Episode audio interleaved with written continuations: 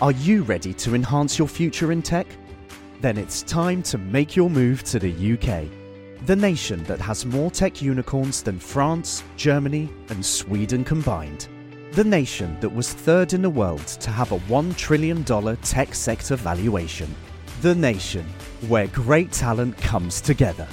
Visit gov.uk forward slash great talent to see how you can work, live, and move to the UK.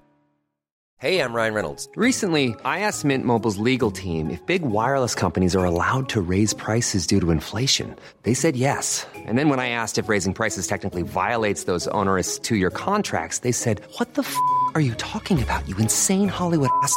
F- So to recap, we're cutting the price of Mint Unlimited from $30 a month to just $15 a month. Give it a try at mintmobile.com slash switch. $45 upfront for three months plus taxes and fees. Promo for new customers for limited time. Unlimited more than 40 gigabytes per month. Slows. Full terms at mintmobile.com. This is Internet Marketing.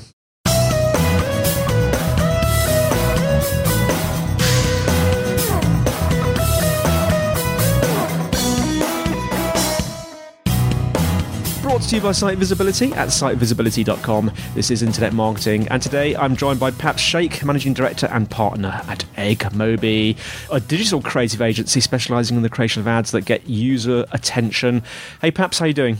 Yeah, I'm very well, thank you. Glad to be on the show today, Andy. Oh, well, it's an absolute pleasure to have you on. Um, now, we, are going to be talking about um, ads and and design approaches to ads and things like that. But before we sort of dig into that, tell us a little bit about yourself. Okay, I'm going to keep it short and sweet, which is always the best way. Uh, look, you know, started off in media, traditional media, still love traditional media. Lots of good stuff has happened there for many, many decades. As soon as the internet revolution was starting in the late 90s, working for a big company which was then known as EMAP, were very keen for us to take some of our content online. And that's where the story started, really. I mean, I've been involved in numerous startups call it my um, my legal drug as such, but I'm just uh, I'm obsessed and I'm addicted to startups and high yeah. growth businesses and businesses which I think you know we've heard the adage which just disrupt, but ultimately really bring benefit to whether it's society, it's an ecosystem within any industry category. So I was involved in search way before Google arrived here in Europe, and a company called eSpotting. Um, video very early on, a company called VideoJug, which was you know really trying to take knowledge and then put it into video form. So, you know, if you know how to make a good set of beans on toast, as funny as it sounds, who knows, maybe in 15 years' time, someone somewhere will watch that two minute video and think, wow, I hadn't thought of it in that manner. And more recently, spent a, a significant amount of time with a West Coast company where our real mantra was just to improve advertising online. I mean, it was as simple yeah. as that. Um, and then, you know, another company now called Eggmobi, which is, and as you've introduced us, we're production and creative. And I'll touch a little bit more on the company right at the end. Hmm. But we want to build good ad experiences. That is the basis of what we want to do. And when I talked about traditional media, as I said, you know, a great TV ad still makes you feel something. A good print ad still kind of gets you to stop flicking through the pages. I think that's what we're trying to do in digital here. And uh, yeah, mm. just I, I love digital, love media, and that's what kind of flicks my switch. And just to get an idea of the kind of ads that you do, uh, perhaps is, is it sort of mainly sort of text, or is it audio, or is it video, or is it a mixture of? Is it banner ads? Is it how does what form does it take? All right, it's a good, really good question, Andy. If our ads capture someone's attention and we get them to spend time with the ad then we know we're winning. Now, when the, you know, and I'm going to touch on literally the formats in a bit when we go through design and what we call engagement design. But yeah, yeah, it, it's a mixture of what could be classed as banner ads as such, but they're really getting people's attention. And then we like to go into full screen ads, where you know we do a lot of work on mobile, probably our strongest platform, and there's a limited number of pixels, so you've you've got to deliver a big punch, and you've got to use everything that's available to you. So I'll touch a bit more on that in a minute, Andy. Brilliant. Okay. Well, I want to go straight into a, a, a fairly sort of slightly controversial and and very sort of topical theme because we, uh, I want to talk about ad blocking because I know it's quite a big issue, and and the thing that that's sort of strengthened my want to talk about it was there was uh, I noticed the news article I think it was just yesterday that uh, Three is uh, about to trial a, an ad blocking sort of mechanism, which they're doing at quite a low level.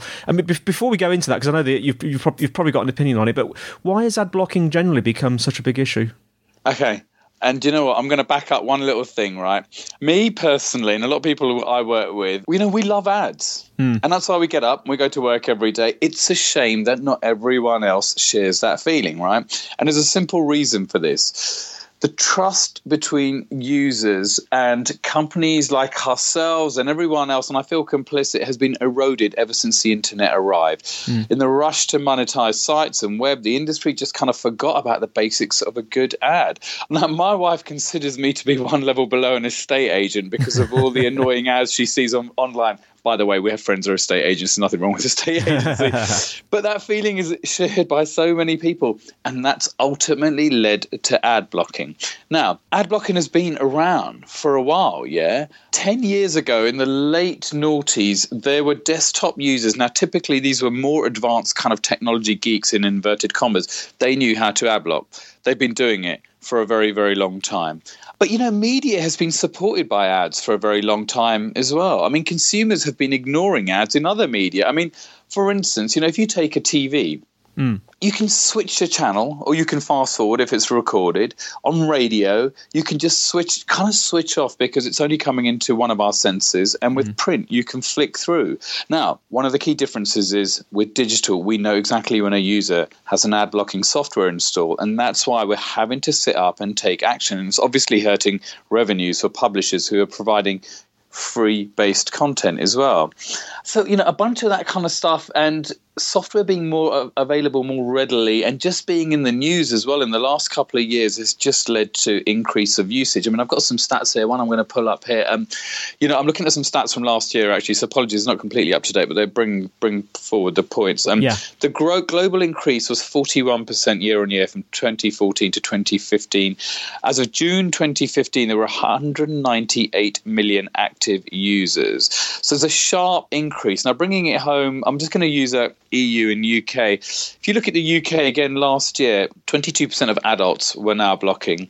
Now, the most interesting stat last year was that 47% of people between the age of 18 to 24 are ad blocking. Now, I know these figures have slightly changed because obviously iOS brought out um, ad blocking at the end of the year. So you've got a generation there who whether they how, how can i put it? Whether they understand or don't appreciate the value exchange between free content and taking good advertising. Now they well may turn around and say actually yeah, you're delivering a shit pardon my french everyone. Mm-hmm. But it's a fair point for them to say right? So all of that said a couple of companies have probably, let me put it in a kind way, have been opportunistic in the last couple of years and thought, why don't we create some better ad blocking software?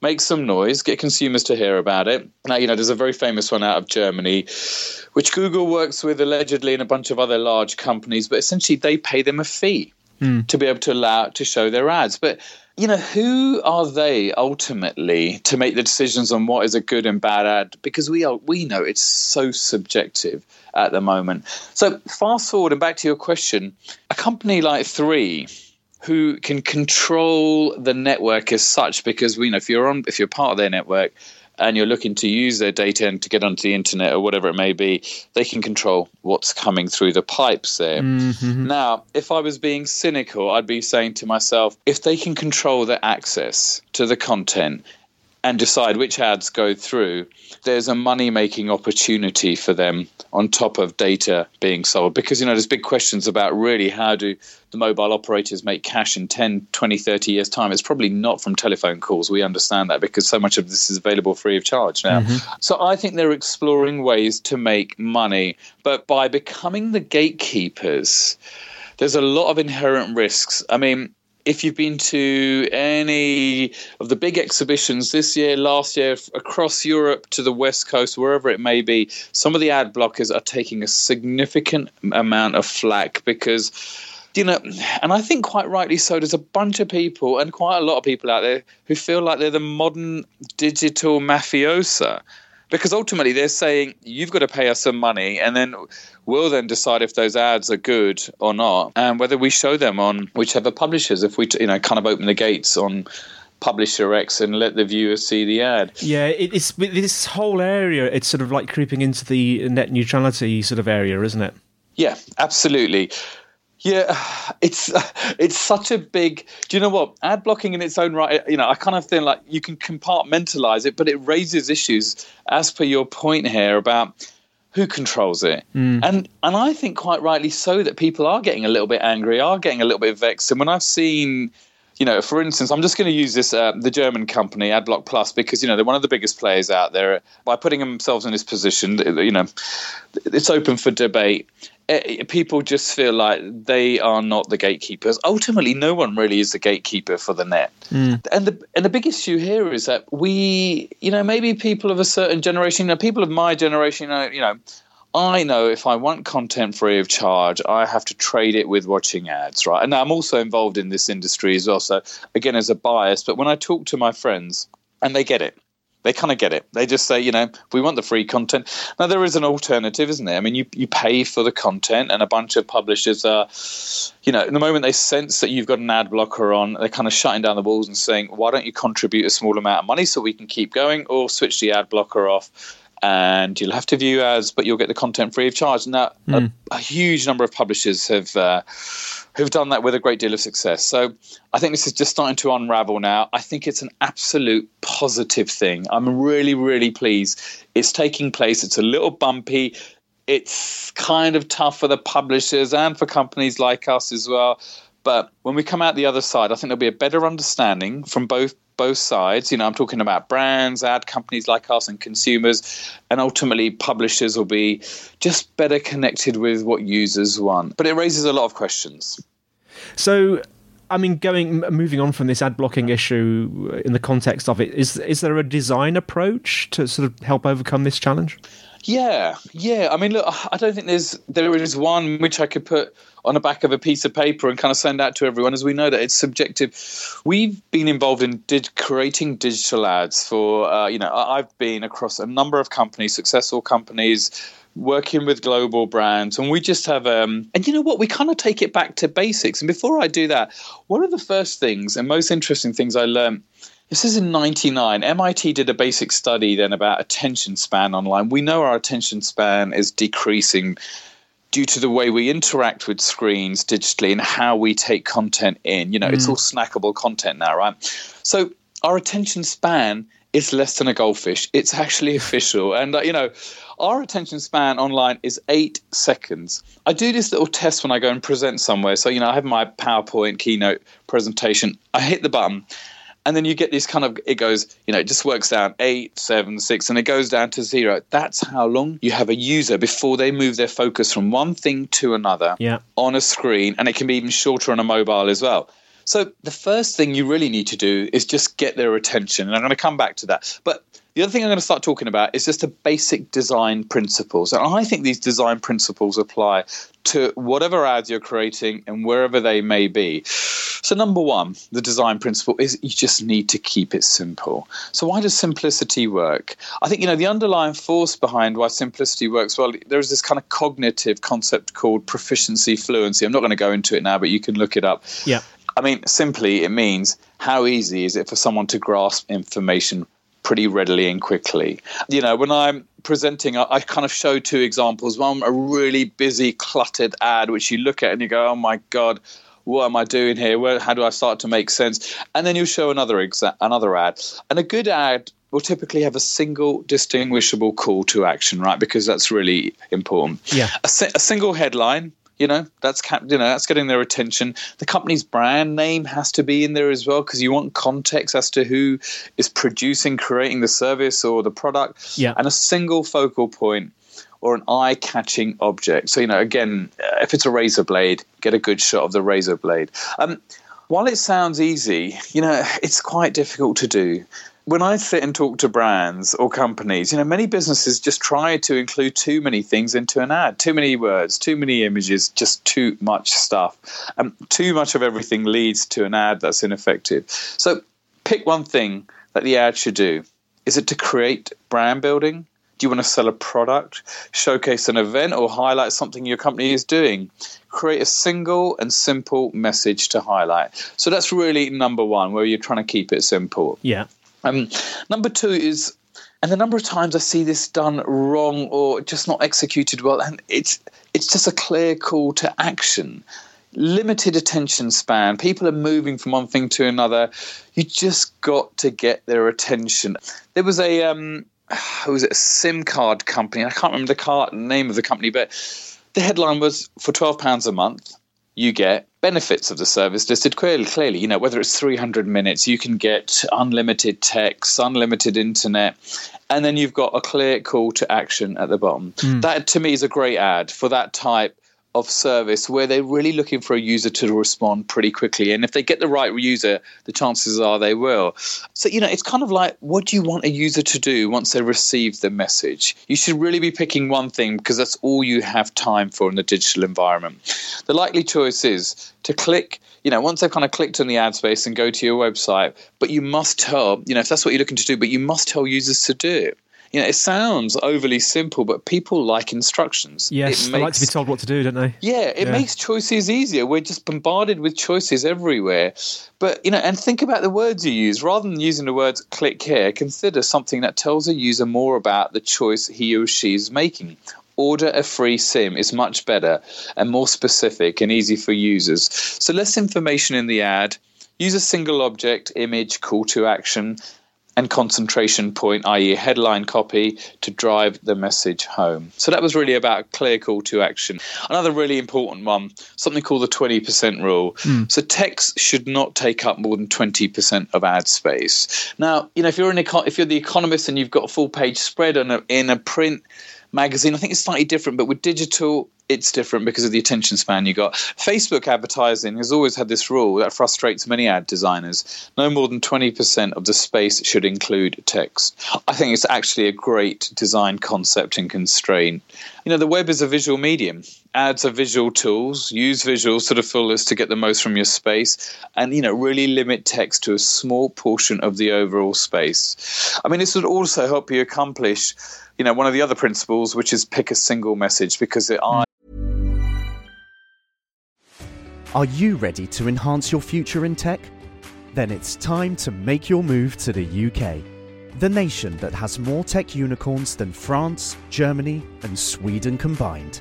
The nation that was third in the world to have a $1 trillion tech sector valuation. The nation where great talent comes together. Visit gov.uk forward slash great talent to see how you can work, live, and move to the UK. Will go to that and will be stimulated by the visuals. Rule number four, color. You know, when I read about this, you know, they say that contrasting colors work better, and research shows people remember words and images better if the kind of the color palette works well together.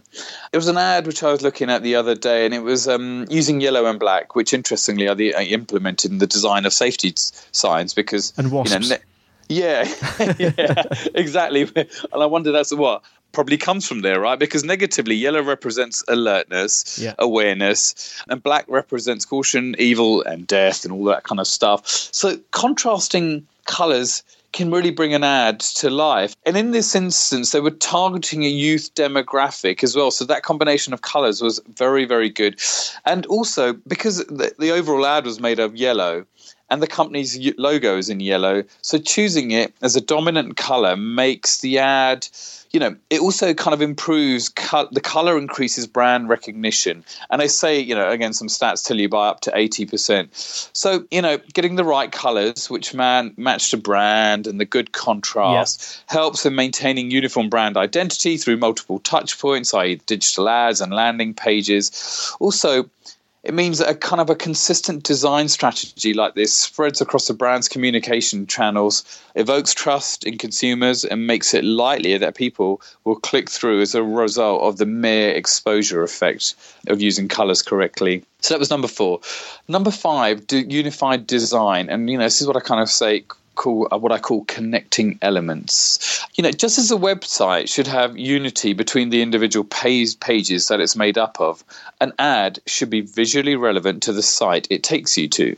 So Clicking through to reveal a website that has little or no visual relationship with the original ad seriously degrades the user's experience and what will likely throw most users off the process. Mm-hmm. So Your ad should use similar, ideally identical colors, images, and typography, so the user's partially accustomed to your site before they're before they've even visited.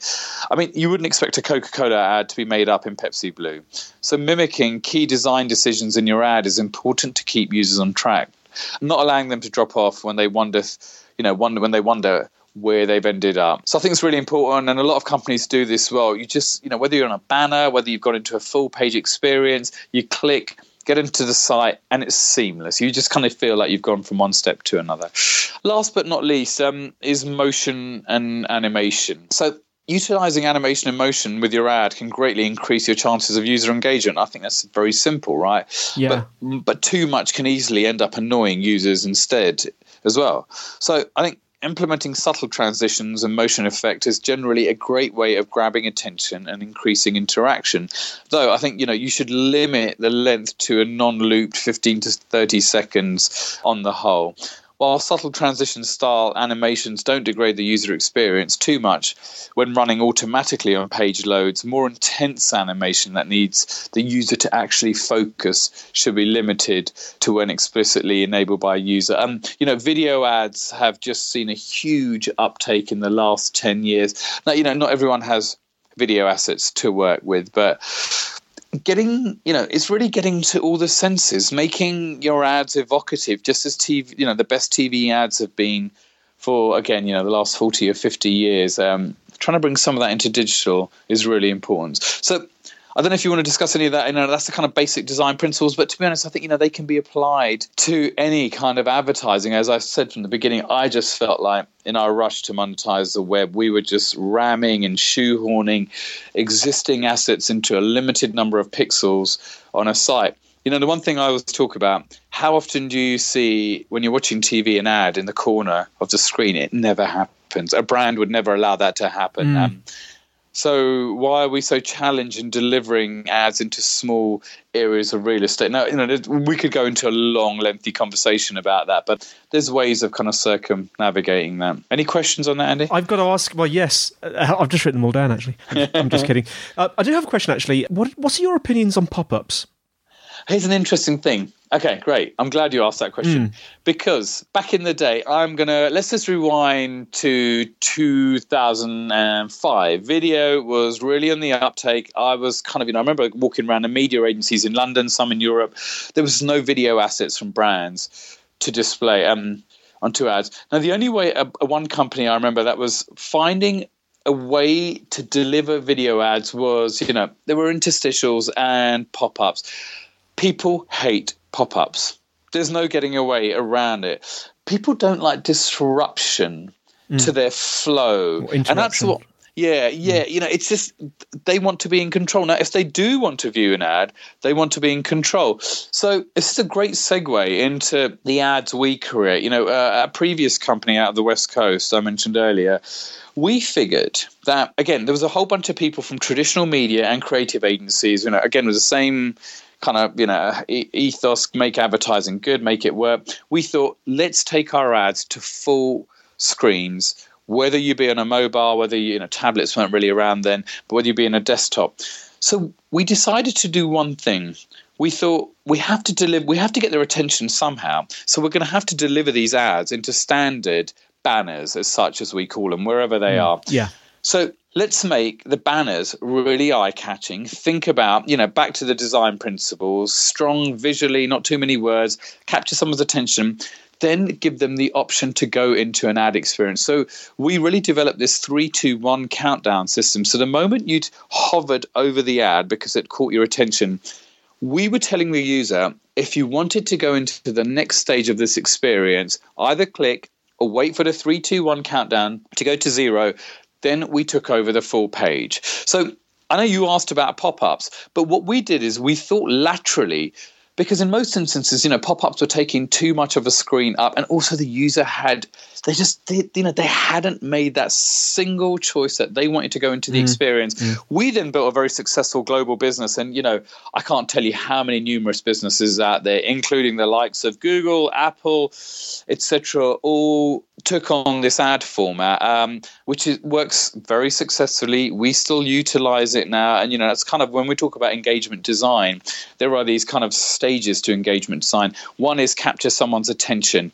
Let them decide to go into the ad experience. Secondly, when it opens up, you know, we feel at that stage you've got a full screen. It's almost like a TV ad, but guess what? A million times better because you can put hotspots on there. You can pick up their IP if you're a auto. You know, if you're BMW, you pick up uh, where they are and tell them where their local garage is. You know, the list goes on and how functional and how beautiful these ads can be. Mm. A stat on this, you know, we see every time a user comes into one of our ad experiences, they spend 16 to 18 seconds in an ad experience. You know, you have got the user's attention. This is ultimately what most brands want. They want people's attention. They want to know that they are interacting with their message. Now, back to the stat I mentioned earlier if, if our attention span is eight seconds online, we're doubling that through this method of advertising. Now we care about our ads, yeah. We you know we think ads at that point should be a ut- utility. They should be beneficial. You know, if I had a line between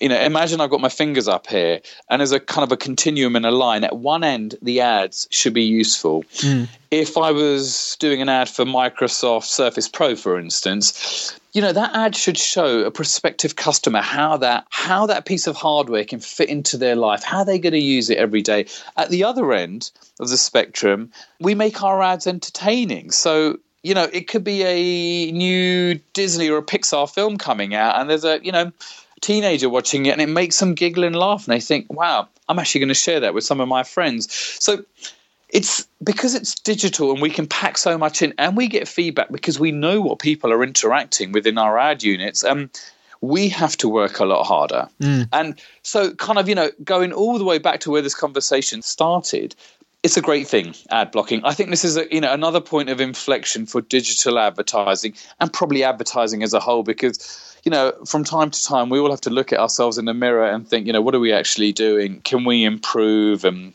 what's the journey? Uh, so, you know, even though there are still some of these pop ups around, I think for the most part, there is a very small number of companies who still want to disrupt users' experience online. But, you know, I think yeah. hopefully at some point they'll go by the wayside. Thanks for the information about this. It's fascinating. So, based on all this, the whole notion of engagement design is very interesting. What's uh, in the face of this? What does a modern digital creative agency look like these days? Okay, so this is a, this is a really good question. Uh, you know, I don't come from one of the big creative agencies and you know the big networks as such because I've come from a digital angle where typically you know we've worked with businesses that are nimble. By that, I mean you you have to keep an open mind to how you work. What are your processes? Because ultimately, you want to meet the needs of the project work. So, creative and production companies now just I think they can't. You know, companies like us, we can't rest on our laurels. We we constantly challenge ourselves to see how are we what's that interface between us and all our partners out there all the companies we work for and can we improve? So i think you're constantly thinking about how you're evolving. That's really important. Mm. imagine a venn diagram. There's three circles. One circle's got creative written in it one circle's got technology written in it and one's got media. Now right where all of those three circles meet is where we live because we feel for digital advertising, you know, you've got to have great creative. Back to, you know, what I've been discussing. Same old good creative skills, basic design principles that we've used for decades. You've got to have technologists. Now, these can just be individuals who under, have a very deep understanding of technology and actually can also pull their head above the parapet and think parapet and think and look at the horizon to see where we should be ha- heading, what are the challenges, how do we fix them? And within that set of technologies, we have developers. We have people who code. These are engineers who may never have wanted to come into advertising, but nonetheless have you know something has sparked within their imagination maybe they're frustrated artists somewhere mm, as well yeah. so they work really well with the creatives and then we have media specialists because all of the ads we create are ultimately deployed amongst media. And we need to understand how people interact what are the best placements etc etc so i'm not just kind of selling our company here because that's where we live but i truly believe digital creative companies have to have a mix of all these disciplines and they must work together seamlessly. Um, the other thing about digital is long timelines are very dull for clients and for media agencies and for everyone else. Now, look, you know, if you're running a huge campaign, it's going to take thing, it's going to take time to create, but we pride ourselves that we can get things up and running and moving very quickly. You know, one of the key things I think all de- all design agencies should be doing if you've got global partners is you know you've got to work across time zones. You know, if a project comes into London, you work on it that day. You know, you flick it to the next time zone. By tomorrow, you should have things that are ready, or you should have moved to the next stage. Um, and I think you know all all modern companies should be doing that now as well. Um, the other thing is partnering. I think it's the only way to have a meaningful relationship with whether it's a customer or another partner that kind of sits side by side.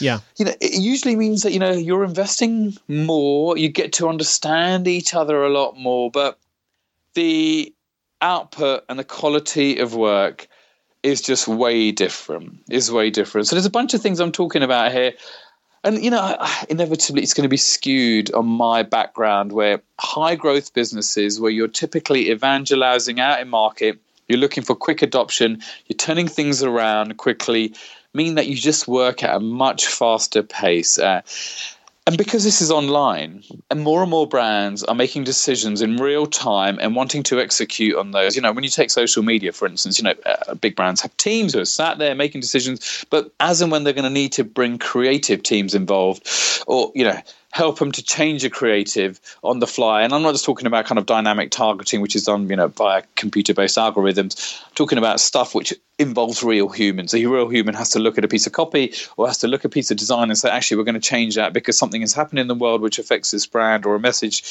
they kind of is a really strong message of theirs. Um, companies need to be able to turn around really quickly, mm. and I think you know they they need to have all these facets, and inevitably it's probably just smaller, leaner, hungrier, agile, smart companies. Yeah, agile. Yes, taking a software development approach. Yeah, absolutely. Yeah. yeah. Hope that gives you an idea of uh, not just our approach, but I think a lot of businesses that are doing well out there using this approach. It's been fantastic, Paps. Thank you so much. I'm sure our listeners have been taking a lot of notes. So thanks so much for coming on. Tell us how our listeners can find out more about you and more about Eggmobi. Okay, so more about myself, you can just find me on LinkedIn at Paps Shaikh, which is P A P S, and the surname is spelled S H A I K H.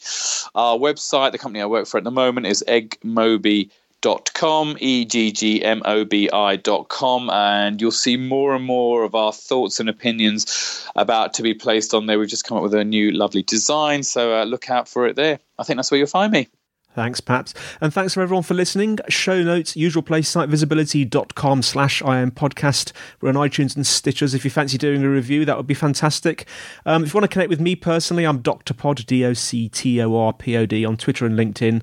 And uh, we're looking to answer some questions in coming sort of future episodes. So, two ways to get questions and comments to us. The email is podcast at sitevisibility.com. And we have a magic phone line, plus four four one two seven three two five six one. 50 if you want to leave a comment or a question in audio form, of course. Paps, thanks so much for coming on. That's all from me, Andy. It's all from Paps. Thank you very much and goodbye. And we'll see you next time on Internet Marketing.